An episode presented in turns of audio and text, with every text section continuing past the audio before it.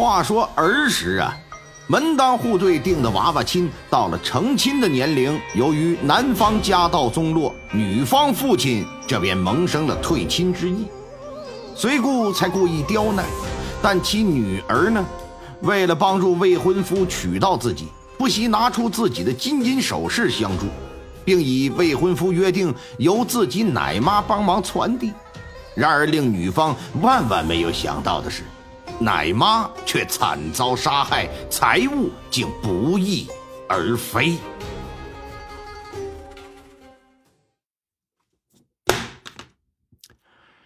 鸡笼有食汤锅尽，野鹤无粮天地宽。百年富贵谁得见？不如说书乐安然。话说清朝康熙年间。在江苏苏州府太仓州马头乡，有这么一位读书人，姓什么呢？姓毕，名庸，字世进。毕家由于是乡里的富户啊，毕世进又是家里唯一的儿子，所以说打小啊，家里就培养他识文断字希望他有朝一日能够通过科举呀，啊，改写家里几辈不出读书人的局面。更希望他能在将来能够当上一个一官半职的小官能够光宗耀祖。啊，读书这种事儿，除了刻苦之外，还得有脑子，脑子还得聪明。毕世进呢，就属于是既刻苦，脑袋又聪明的那种人。这样的人显然学业不会差呀，所以无论是同事啊，还是乡试啊，都是一把就考中了。与此同时，在州城里还有一个读书人。跟毕世进年龄相仿，此人姓石啊，名知渊，字乐天。石乐天是官宦世家，他的祖父是举人出身，曾经做过河南汝宁府光州知州。那提起他爹，那更了不起了，进士出身呢，累官曾做到过正三品的福建安察使，用今天话来讲，副省级干部。出身在这样的家庭，石乐天显然也不会差。打小用功读书，加上脑子聪明伶俐，因此在参加科举考试时啊，也是一路顺风顺水，成功通过了乡试和同试。由于都是太太仓州人士啊，又是读书人呢，平时文人之间呢，又喜欢搞一些个文章会、诗词会之类的，所以说毕世进和石乐天在十几岁的时候啊，俩人就认识。因为二人脾气秉性相近，很聊得来。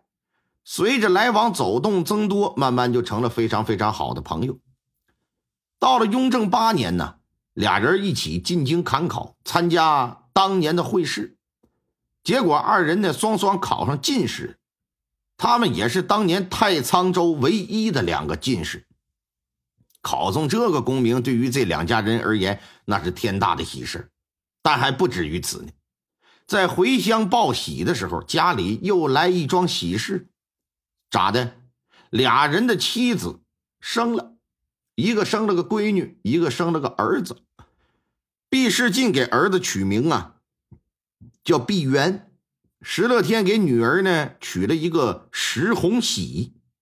双喜临门呢，两家人甭提多高兴了，连做梦都是做美梦。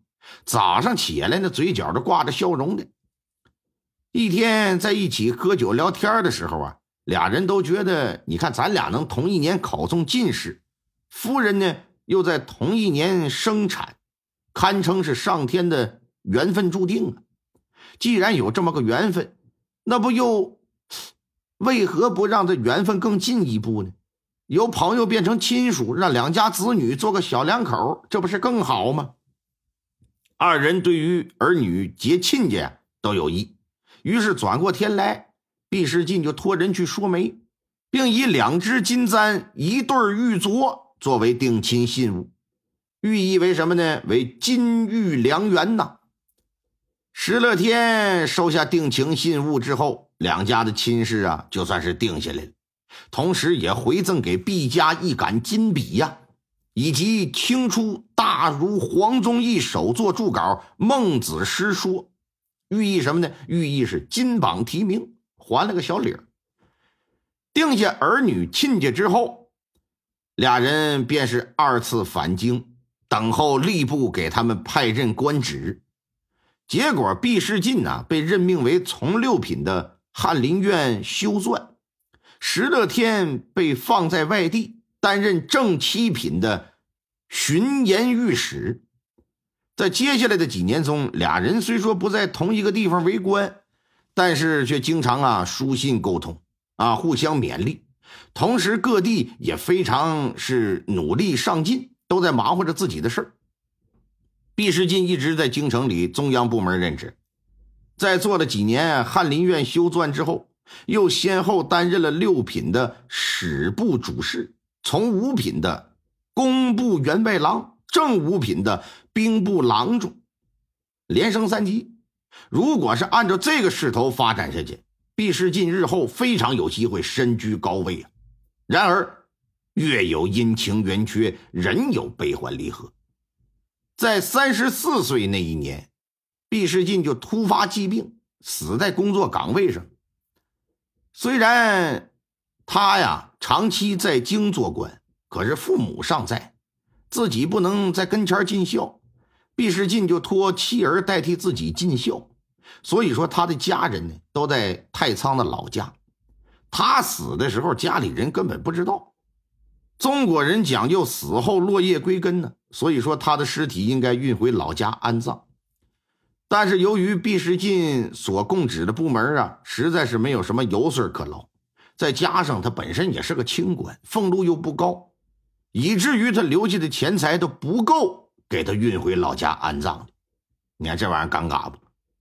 在这样的情况之下，府上的管家就给当时身在山东任职的石乐天写了一封信，说了一下这边的情况。别看石乐天当官的起点啊，要比这个毕世进低一级，可是当了官之后，由于他这个人呢，在能干事的同时又善于钻营。所以说，他的升迁速度呢，要比毕世进更快。在毕世进当上五品官的时候，他已经于一年前就当上正五品的江西宁都直隶州知州了。